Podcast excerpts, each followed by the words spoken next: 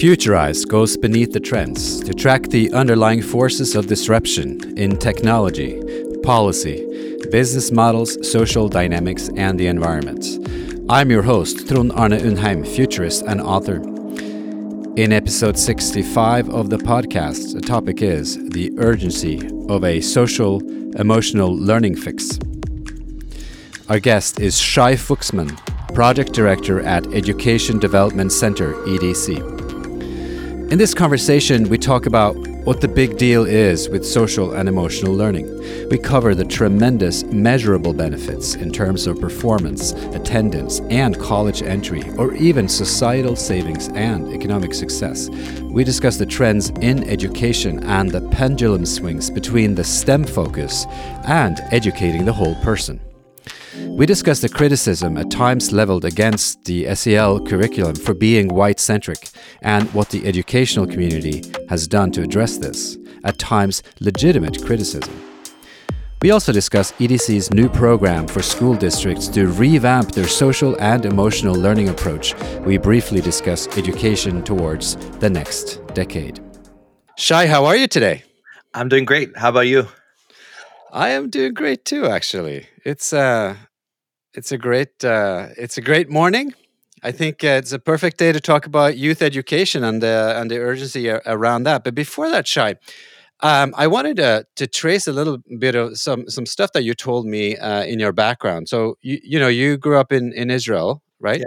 Yes. And um, uh, well, a lot of things happened, but you you know you made your way to Harvard. You have a degree in uh, ed from from from Harvard, and you are now working at EDC. But uh, I wanted to stop at, uh, at an interesting point that you you told me. You said you actually for the first seven years of your life you grew up in a in a Jewish neighborhood surrounded by Palestinian uh, I guess settlements, and but you you didn't know any Palestinians uh, at all until you came to the U.S.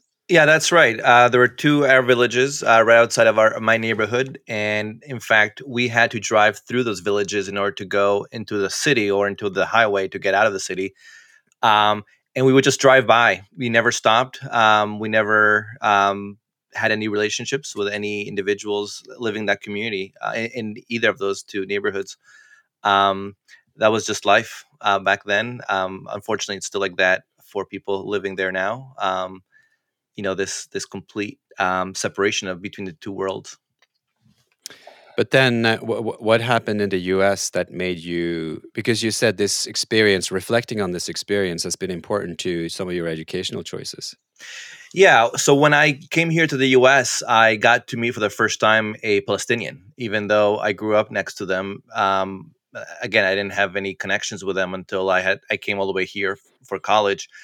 Um, and um, there was a fellow student who um, also um, was from Israel, Palestinian Israeli, um, living in the northern part of Israel.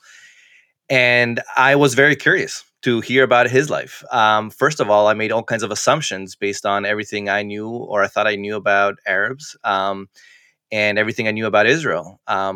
for example, I, I remember once talking with a group of international friends, and people were talking about how in their third world countries, the water comes up very dirty and i told my friend i said well we're lucky we're in we live in israel our water comes out clean.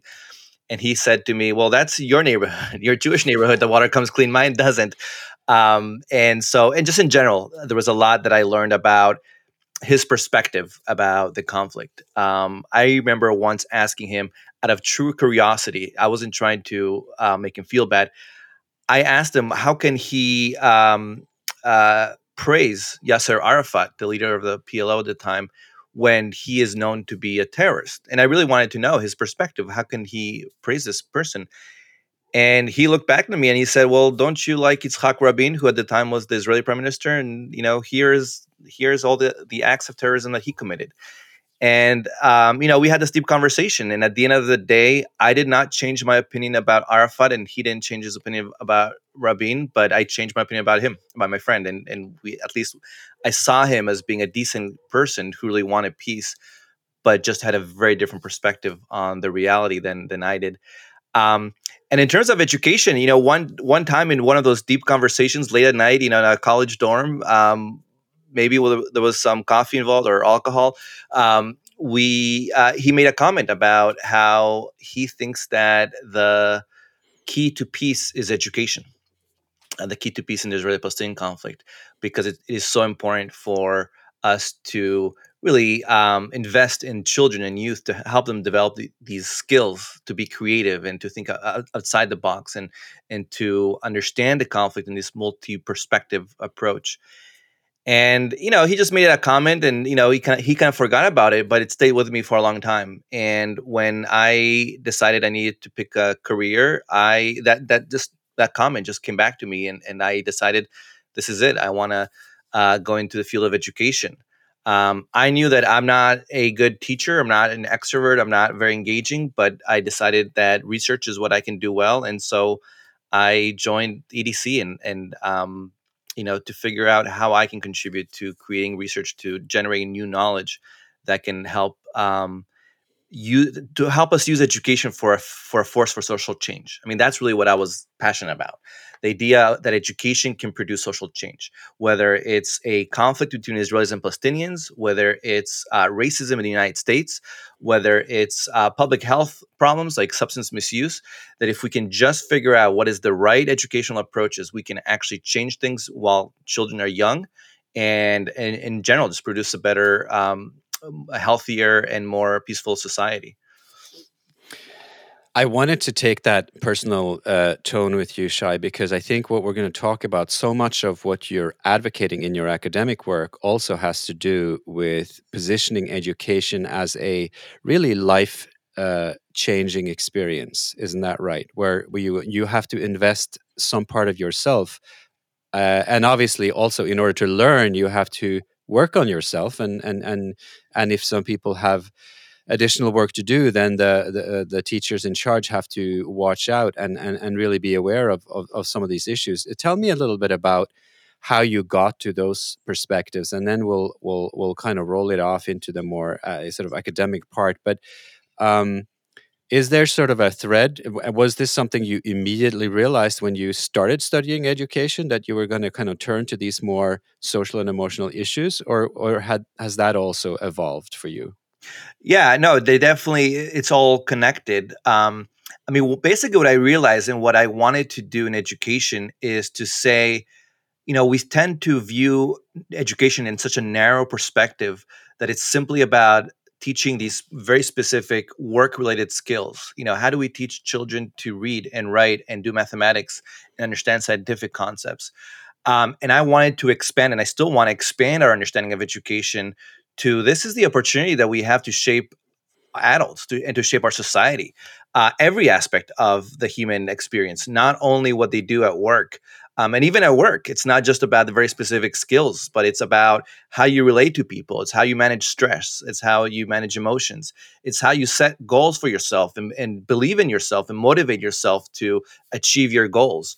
Um, we really need to make sure that when we're thinking about uh, education that we're really thinking about educating the whole child, the whole individual, um, and really creating um, you know positive uh, individuals um, mm. beyond just the very specific academic skills. Um, so, I, yeah, so I know there's an there's a urgency to this in, in your mind and your program here with with EDC you have developed this this sort of like uh, fa fairly urgent program that that we're going to talk about a little bit where you you really don't think that this is just a theoretical uh, uh, conversation at this point there are some uh, some impetus out there to to really get this in motion but before we get to that what is the whole big deal with uh, and how did this social and emotional learning as a construct enter education? Is it is it a recent discovery or would you say how long have you been thinking about these things as a com- educational community? Well it's definitely not new. It's been around i would say for at least a couple of decades. Um, the problem is that for a while it was one of those conversations that were being had in very small corners of the field. Um, you know people realizing that eh, like i said we have to f- figure out how to educate our children beyond just those academic skills. Um, and there's been researchers you know led by the uh, collaborative for academic and social and emotional learning CASEL um, out of illinois but researchers really uh, across the country and across the world that began to actually put these hypotheses uh, into empirical studies uh, and to actually uh, research what is the actual impact of educating our students uh, using the social emotional learning lens. Um, so there, there, was a time when conversations about SEL paled compared to academic skills. Uh, you know, I remember back in the 90s and in, in, the first decade of the 2000s when we talked so much about um, high stake testing and STEM education. And, you know, that was the focus. Um, but now the field of SEL, we actually have research um, to to um, back all the arguments we've been making all along. We now know that when you implement uh, an evidence-based SEL program, your students will do better academically. Like their academic scores will actually go up. It actually makes that impact. We also know that when you teach SEL skills, uh, problem behaviors like violence, um, substance misuse, uh, uh, suicidality, how, harm, um, you know, wanting to harm yourself, those behaviors go down. Um, and these are real problems that you know when children, when when youth, when families face these, these are real problems that we ha- now have research to show we can actually decrease these behaviors. Um, we can actually demonstrate now that when you teach SEL, children are better prepared for college once they get there, and they're better prepared uh, in the workforce when they get there. Uh, they have more, uh, they, they have healthier relationships in their families when they get there. So we actually have now these longitudinal studies that demonstrate that this talk about SEL wasn't just this fluffy concept that some of us wanted to push into education, but that there's actual evidence that it makes a difference, uh, and it makes a difference on so many different levels. Um, my question at this point is what exactly is it that you are teaching in SEL? And I'm sure there's different things, but if you take like a broad church approach here, what is it that you're teaching? Are you teaching character? Are you teaching sort of how to learn? Are you teaching are you teaching skills at all? I mean, is it a soft skill uh, curriculum or is it is it all sort of non-cognitive parts of learning? What what is what is SEL today? And and what are you teaching? So I would say SEL is really an umbrella of uh, some very discrete skills. Um, so, for example, under SEL, you will find relationship building skills. How do you develop and maintain healthy relationships with individuals, including how do you work collaboratively, which is so important uh, in the workforce, as an example. That's one very kind of uh, category of skills under SEL. Um, emotional management, how to manage stress, um, how to identify and act on emotions in a healthy way. That's a very another category of very discrete um, skills. Goal setting, how to uh, set goals for yourself and be persistent um, and and de- and determine what it, how and what you want to accomplish. Those are very specific skills. Um, another discrete category of skills under this broader umbrella of SEL.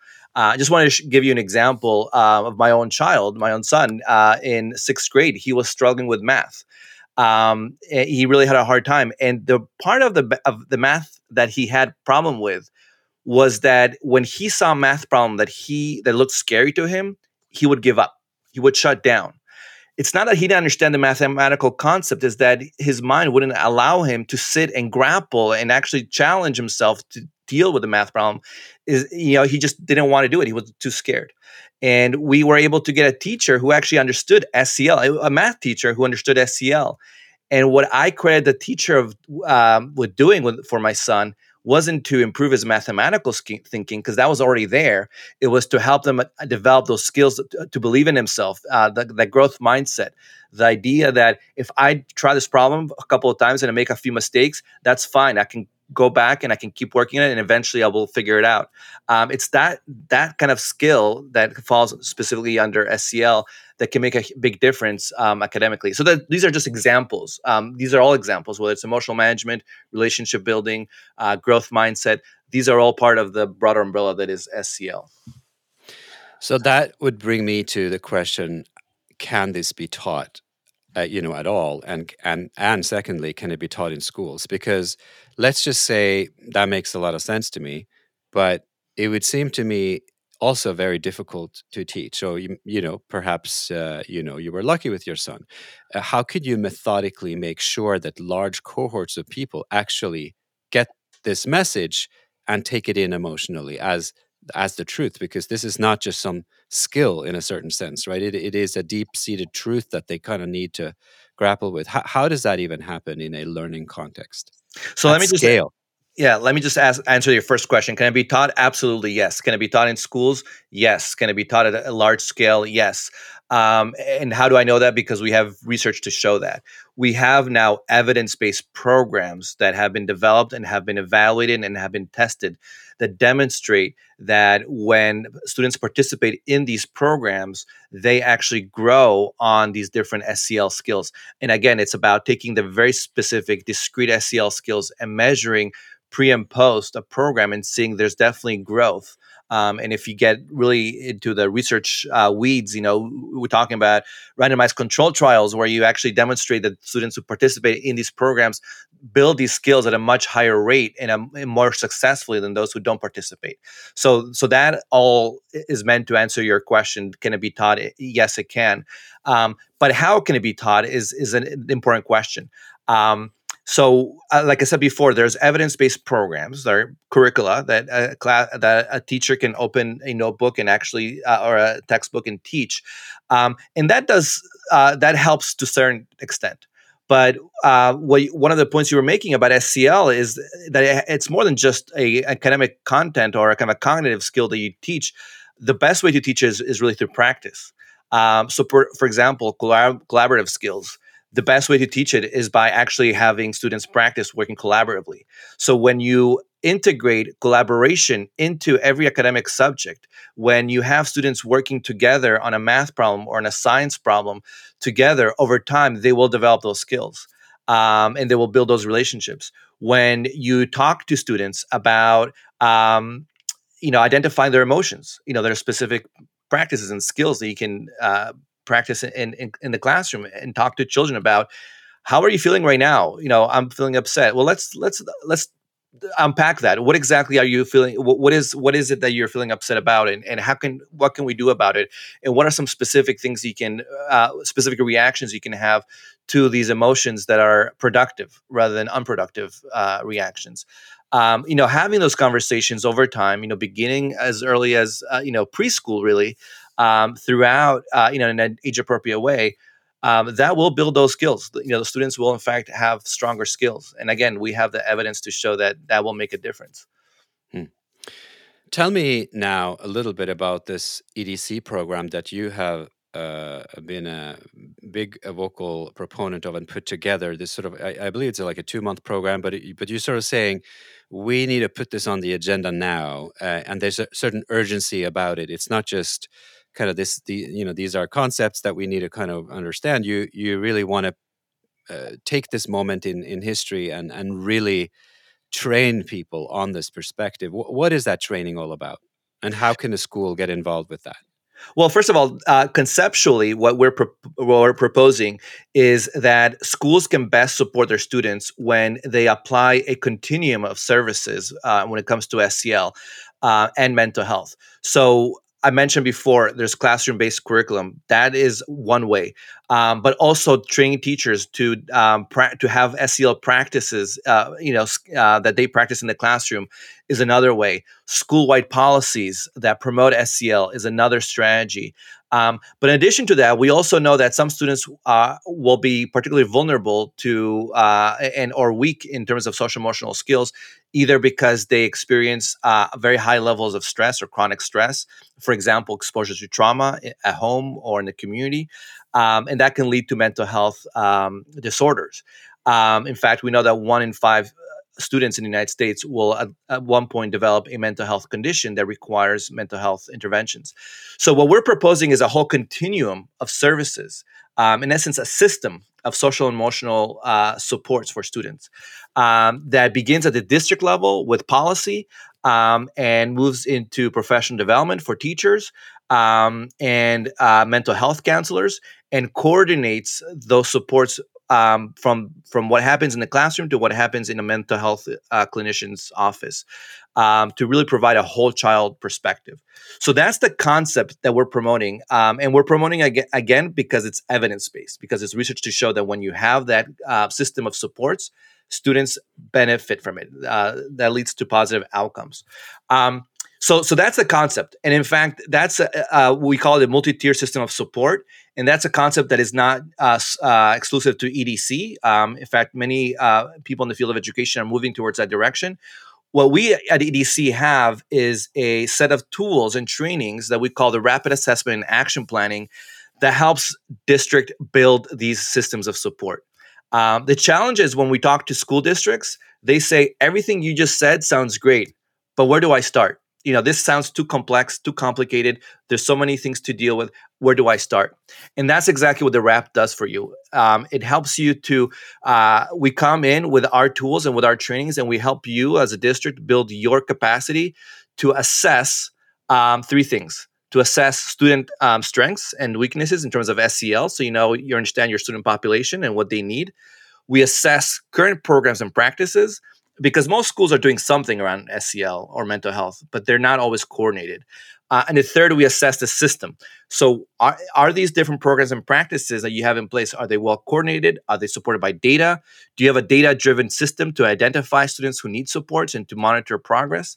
Uh, so we, we assess those three things, um, and then we come back and we tell you this this is where you're strong, this is where you're weak, these are the, your gaps, these are your needs, and then the second part is the action planning, which is we help you develop a strategic plan that you can implement on day one um, to move you towards that MTSS framework. Um, eh, so we give you a six month plan, a year long plan, a three year plan um, ultimately, what we provide you is a tool to build a system that is not only data driven and evidence based, but is sustainable over time. So I know this is a fairly new approach, but you know you've been working on this for for a long time. What is some of the evidence from school systems and districts that have implemented similar things? I don't know if you, your program has been fully implemented yet, but tell me a little bit about what happens when a school district starts to engage in this very systematic way. Well, for one, we what we see is that students don't fall through the cracks. When you have that system, students don't fall through the cracks. Right now, what happens is a student might come to school after experiencing uh, a traumatic event, or a student might come to school struggling to build social skills because they might have they might be on the autism spectrum, for example. Um, and sometimes those students uh, go under the radar. Uh, we don't see them, we don't identify them, we don't support them on, on time. Uh, what we know from research is that many of the mental health conditions and many of the social emotional skills can really be built when you, they're identified and addressed when they're identified early. Um, so what we see from the research is that schools that have these systems in place, um, the number of students who end up needing these very intensive mental health supports goes down because we are able to identify their weaknesses, we're able to identify their challenges early on and support them so that they don't further develop into uh, very uh, acute uh, mental health conditions. So that that's one of the outcomes is we're reducing the need for acute mental health supports uh, because we're providing those skills early on and, and identifying and supporting students early on. Um, second, it allows for a uh, more uh, cohesive um, approach to SEL. Um, so, for example, you you asked me before, can this be scaled up? Um, because you know sometimes these skills are taught by individuals who just have the natural talent you know you might have a teacher who's very good about connecting with their students right they just greet them at the door they they they know how to ask them about their issues but that's just that one teacher because they happen to be really good at that. And so if your student happens to have that one teacher great they'll benefit from it they'll develop that relationship they'll have that healthy relationship um, and, and, make progress. But what if your student is goes to the other classroom with the other teacher who doesn't have these skills? Um, you know that that's that's when when schools struggle when when these kinds of practices are not um, implemented uh, across the board. Um, and so that's the other thing that we we can see from having these kinds of assessments is where are your strengths? Uh, you know who are the teachers who really get it? And how can we then use that to scale it up throughout the entire school? How can we make sure that those practices that work really well in one classroom are also replicated in every single classroom. Um, and the third thing I'll mention this, and I, I recently had a conversation with a superintendent, and, and she really liked this um, this analogy, this metaphor I used. Uh, you know, we were talking about all the different uh, SEL programs she has in the classroom, and the counsel, the guidance counselors that she has, and and she said we have it all, and we have the assessments, you know, to assess SEL skills, but it's not connected. Each person is doing their own thing. They're not talking to each other. The assessments don't inform the practice. The practice doesn't help move the assessment. Um, and so I told her, it sounds like what you have. It's like it's almost like you went to IKEA to buy a piece of furniture, And what you got is all the pieces. You have all the pieces for the table that you bought, but you don't have a table. You just have the pieces. Um, and so what we do, we help you build a table. We help you to put together all the different pieces, what you do in the classroom, what you do in the data collection process, what the counselors are doing in their offices. We, uh, what are the district policies being implemented at the, at the district level? How does it all kind of align in a nice way that it creates one cohesive system? Well, I could just imagine, you know, being uh, a superintendent of schools, and you know, if they're approached by you or they even listen to this, they're sort of thinking to themselves, some version of of what uh, your uh, current client here was uh, was saying. You know, I have all this. How? What is the diagnostic criteria for knowing whether you have all this or you actually have the entire table? In other words, where you are in this IKEA process. How do you know whether you are actually doing this? Or, I mean, can you actually also work with high performing school systems and, and make them even better no matter what? I'm just trying to understand who your message is for here. Because, you know, let's just say I'm a superintendent and I think that my school system is uh, running really well. Do I need this? So I would say yes. Um, you know, it's interesting that you asked me that because uh, just the other day I was speaking to one of the district. I won't name the district, but they have a great model that all other districts look up to. Um, you know, this this they have it on the website. They've published on it, and I was having a conversation with the person in charge of the program, and I said, you know, you have your program being implemented, your your model being implemented in 70 schools in your in your district. It's a, it's a large urban district, um, so you're all set. And she said, no, you know, every district, every school does it differently. We have the right framework at the district level, but then when you take it to implement it at the school level especially when you have 70 different schools that are working on it it's very difficult uh, you know you really have to work with every single school to make sure that they're implementing the model with fidelity and that's been a, a challenge um, but you can't address a challenge until you know exactly where are the problems you know until you kind of diagno- diagnostic the, the the challenges within the system. And so that's what the RAP does that's what our system does. It allows you to diagnose what exactly are the the holes within your system. So in this case in this particular district they had a system just the district the system had holes in it. So we just needed to help them figure out how to plug the, the, the holes within the system. Um, in other districts, they don't have the system to begin with, so they really are trying to build it from scratch. Um, so they might have half the IKEA, the the pieces to the IKEA table, and they need to go buy and, and get additional pieces in order to build the system. Um, so again, our what we do is we come, we have um, a series of tools um, and trainings that we do virtually. Uh, now it's virtual, because, obviously because of COVID nineteen where we help you to identify as a district, you know, what are all the different interventions that you have in place. Um, sorry, one second. We help you to identify what are all the different interventions you have in place across the different uh, tiers. And by tiers, I mean what are you doing at the classroom level? What are you doing with small group supports? What are you doing in the, you know, using individual uh, interventions? Um, but also we have rubrics that um, help you to identify what are the gaps in terms of connecting the whole system together into one cohesive system.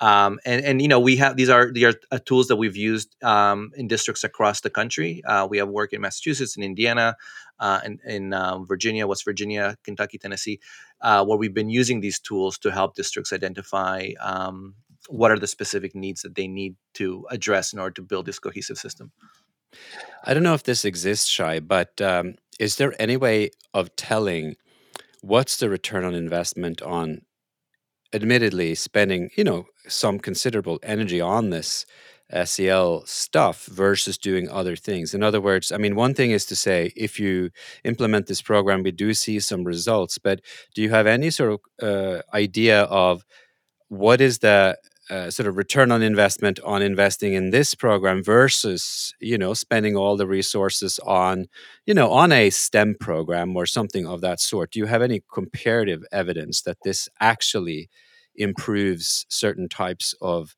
uh, I guess, life outcomes or educational outcomes? Well, so there is one seminal study actually uh, in SEL that was conducted that identified the very specific uh, return on investment being $11 specifically. For every dollar invested in SEL, we save as a society $11 on expenses from uh, healthcare to criminal justice. Um, again, you know, these are programs, these are studies that have identified SEL as a strategy for actually reducing in, in the long term um, behavioral problems, uh, reducing crime, reducing um, unemployment. Um, so we actually, you know, economists have actually done this this analysis. I'm not an economist myself, but I've read their studies. Um, but that's that's kind of at the very big level, kind of macro level. At the school micro level, um, you know, we see students um, again uh, doing better academically. You know, I saw studies showing from you know, 7% up to 23% uh, changes in academic uh, um, uh, performance um, on different kinds of standardized testing uh, when they have the SEL program or com- when comparing, you know, the, the difference between uh, students who, who have an SEL program versus those who don't. Um, it also decreases absenteeism. It decreases um, or increases uh, graduation rates you know students who are able to manage the stress are more likely to stay engaged and to, and to stay in school um, to show up to school every day. Um, disciplinary uh, numbers go down. You know, suspensions, uh, detentions. You know, those numbers all go down. Um, and again, this is all based on very specific studies. Um, so, so we definitely we have the data to demonstrate that SEL programs can, in fact, uh, produce positive outcomes in multiple different domains. Um, now, you asked me about, you know, why invest in SEL, for example, as opposed to a good eh, STEM program. It's really not one or the other. You need the good STEM program, but the STEM program needs to be um, taught with teachers who understand SEL, who can integrate social and emotional practices into their STEM program. So you can have a great science, you know, physics program um, and you can do that in a way that students are learning also how to build collaborative relationships and build and work together and uh, that students are motivated to actually grapple with phys- with the problems in physics uh, and not just give up as soon as they get scared by the numbers or the the formulas um, so it's really both it's about integrating sel into everything that we do um, in the schools. Shai, I wanted to lift the perspective a little bit from sort of like an urgent uh, problem that's kind of in the here and now towards more of the long term. If you look at the notion of adolescence and what's happening to young kids today, and I don't know, you seem to work, uh, I guess, uh, across the K through 12 space, right? Um, but as people become adolescents today, what what happens, you know, uh, to to our students, and to what extent uh, are schools actually able to capture the kinds of changes and, and adapt? Because you know uh, i have a teenager in the house and they're ra- you know and she's rapidly changing.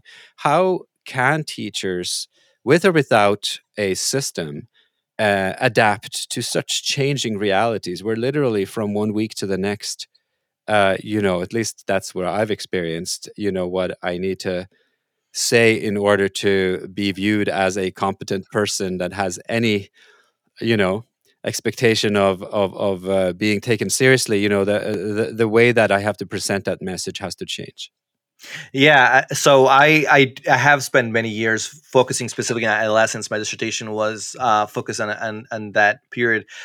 Such an interesting and yet complicated um, period uh, in, in in the in development. Um, there's so many different changes happening biologically, psychologically, socially, um, and you know it's a struggle uh, for an adolescent to um, to understand the, the changes that they're hap- that are happening to them and they're happening around them. Um, and you know, on one hand, you know, it all depends on, on your perspective. There are people who look at adolescence as a time of great trouble and great risk and great challenges uh, in a negative way. Um, but at the same time, it's also a time when they're trying to to uh, to develop their own identity and their own thinking. And uh, in fact, my dissertation actually focused on understanding how young people, uh, high school students, develop their political thinking. You know, during childhood, you, you, know, if, if you even care enough about politics, you're probably just re- repeating what you're, you're hearing from your parents, right? Um, but during adolescence, you know, you start to actually think for yourself and you try to understand the, the social and political world around you and develop your own position and your own thinking. Um, sometimes that means rebelling against your parents because you, you want to dif- differentiate your own thinking from those of your parents that you've kind of adopted for so long. So sometimes that's where that tension comes with parents, uh, is that students, uh, young people are trying to rebel uh, in order to to uh, become more independent. Um, and yet at the same time, it's a period where um, the sense of belonging becomes so critical. Although it shifts from this, the need to belong to your family as a family unit, which is so important to a child, to now needing to belong to a peer group. Um, you know that becomes one of the most important priorities. You know, if you're an adolescent, is how do you belong to the right peer group? Um, and, and so that's another transition, another challenge. Um, so there's a lot of different challenges that a lot of different transitions that are taking place the role of adults, uh, whether it's parents or educators, is to support that process in a safe uh, environment. It's almost like a um, you know a planned explosion you know uh, you know it's going to happen but if you do it in a safe environment at least it will happen in a way that's productive. Um, you know one of the things we know for example about adolescents is that they need to take risks. Uh, you know they want to take risks. Um, so how do we help them take the right risks? You know a risk could be to uh, you know drink alcohol or to get you know to drive a car very fast or a risk can be to try out for a, a, theater play you know for the main main role of a, of a, of a play or to join a new club or to start a new, a new environmental movement in your community because that's what you care about. So i think it's about giving them the tools and giving them the space and giving them the the the forum to create um, their their uh, their paths, create their their sense of purpose, um, create their own identity, their own opinions, their own ideology, uh, in a way that will lead to positive um, outcomes. Shai, I wanted to handle one of the criticisms leveled against SEL, which is it's all nice what you're talking about, but it's peace speak. In other words, you know, all of this is about appeasement. It's about uh, kind of hiding real conflicts. It's about appeasing, making people malleable, even under communicating conflict. And, uh, you know, oppression doesn't exist. We are all in this family together. And, and you know, if you think about the racial uh, component of it, uh, I, I, guess this could become a problem for uh, young people and for parents who feel, you know, we live in a very different society than what our teacher perhaps is talking about with all of this uh, love and uh, an emotion and and and my, my reality just is different what is what do you say to that and how can an sel program counter that kind of criticism or or is it just completely uh, irrelevant to the process. No, I think that criticism is very legitimate, uh, and I agree with it. I agree with the, with the criticism, um, and I think that a lot of people in the field of SEL are acknowledging that what we've been doing for many years is teaching uh, young people how to navigate not their lives but our own lives. Uh, you know, especially you know white teachers teaching Black and Latino students, how Latinx students how to navigate a white world rather than their own world. Um, which I think has been, which in fact is very problematic. Um, and and the data, by the way, shows it. You know that there's more disengagement in SEL programs by students uh, whose worlds are very different from the ones being taught by an SEL teacher uh, or uh, how the way SEL is taught to them.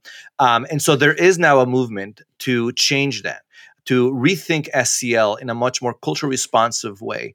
Um, that begins with the educators acknowledging the realities of the students. Uh, so if you're a white educator educating a black adolescent, you have to talk to them about their reality. You have to talk to them about what is it like to walk around in their neighborhood as a black young man and be afraid of for your life, be afraid of be, getting shot by the police or getting hurt by the police.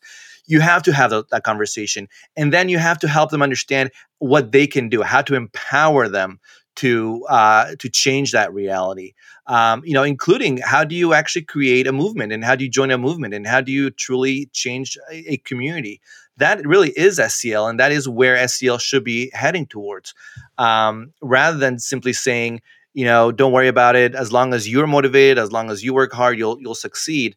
Uh, it is to acknowledge, you know, we understand that this is you know we want to understand what is your complex world and if i can't understand it i'm going to talk to you and help and have you help me understand your reality so that i can help you navigate it so SEL isn't at the end of the day, or it doesn't have to be all about white values. It's not just about imposing some version of, you know, sanitized society on on people whose realities feel very different.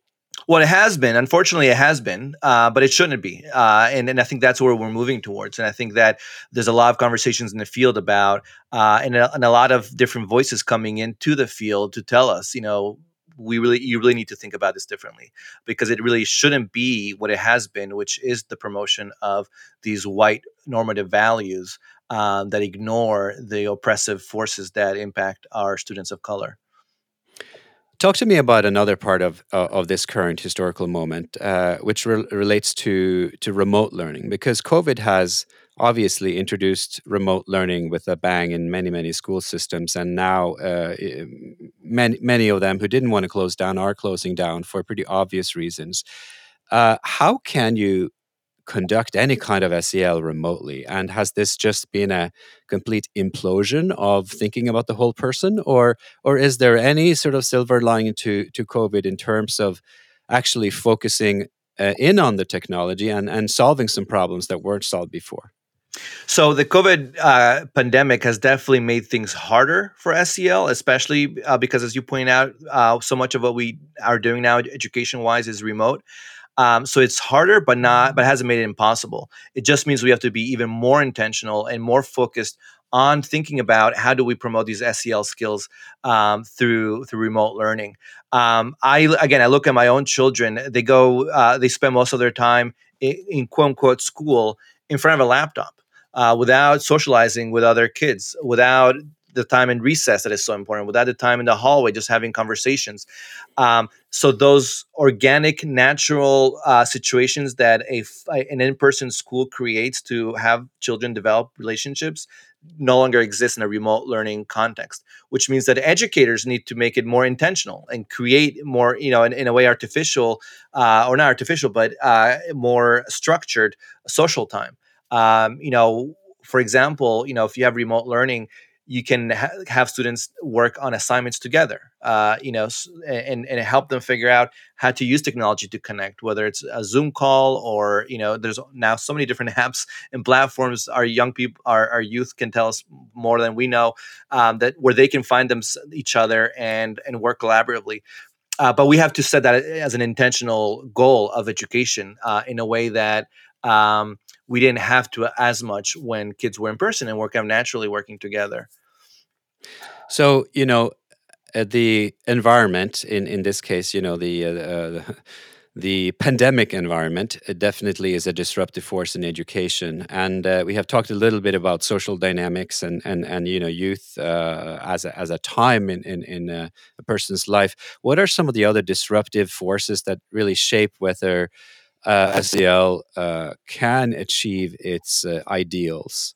Are there ways that political you, you talked about how the system has to start with policy an EDC's system starts with policy to what extent is this also a policy decision to say thou shalt have uh, you know sel in, in every system and then uh, a lot of problems kind of get sorted out because there's high level buy-in yeah. So in when we talk about having an effective system of SEL mental health supports, we actually identify some elements of effectiveness.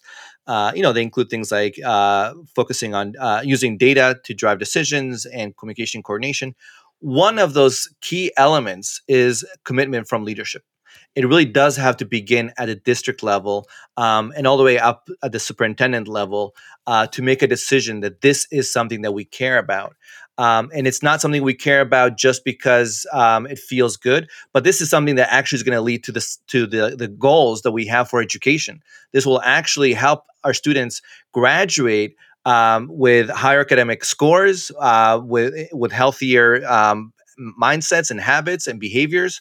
Uh, this is actually going to help us achieve our outcomes when the leadership understands that and articulates it in a in a in a very clear vision for the entire uh, system to follow, uh, that's when you have uh, success in, in, in, creating that system. So definitely has to start there.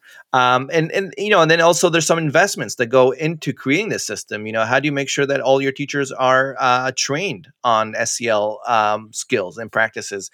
How do you make sure that you create the time and structure to put in place some of these social and emotional uh, supports? Um, how do you make sure that you develop partnerships with community-based organizations that can help you um, address mental health needs? Um, you know, these are all part of this of this of what makes a system strong, um, and, and and it begins with um, the commitment with from leadership. Hmm.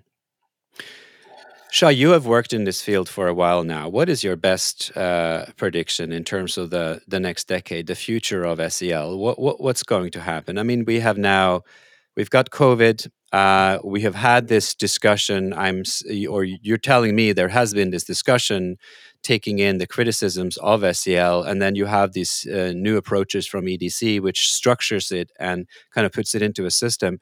Looking at the next decade, what is your best prediction? I mean, what percentage of schools in the US or, or internationally will truly adopt what you would consider kind of healthy and productive SEL tactics and, and, and plans? And, and how many will just continue to sort of ignore it and at, with what results? Well, looking at the past couple of years, give us a good um, understanding of the future uh, because there's definitely is a movement um, to move towards SEL.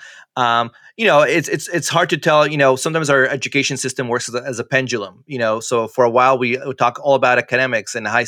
Uh, high st- uh, stake standard testing um, and then we move back to well maybe it's not just about academics maybe we also have to worry about the, the whole child um, my hope is that the pendulum doesn't go back from where we are now. And my hope is that the pendulum keeps swinging towards SEL. Um, the way to do that is, you know, in order to keep the pendulum there, we have to do a couple of things. First of all, we have to talk about SEL as uh, in parallel with academic achievement, not instead. It's not one or the other. It's not the really good STEM program or the good SEL program. It's about combining the two. It's about teaching STEM in a very SEL oriented way. Um, the other thing is we also need to, you know, the way educa- education gets impacted by so many external forces, um, by colleges that, you know, make decisions about who to admit, by our workforce, by our, our uh, policymakers. Um, so I believe that one of the things we need to be doing, and I'm hoping that we're moving in that direction, is to help the private sector understand why when when schools educate on SEL, why they benefit from that because if the work if the private sector begins to demand SEL be part of schools, schools will definitely do it.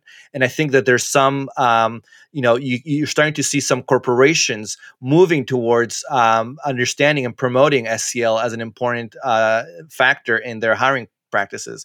So as we move, you know, as the private sector becomes more aware of the evidence for how SEL can make their employees stronger and, and therefore their bottom line better, um, we will we will be able to better sustain SEL.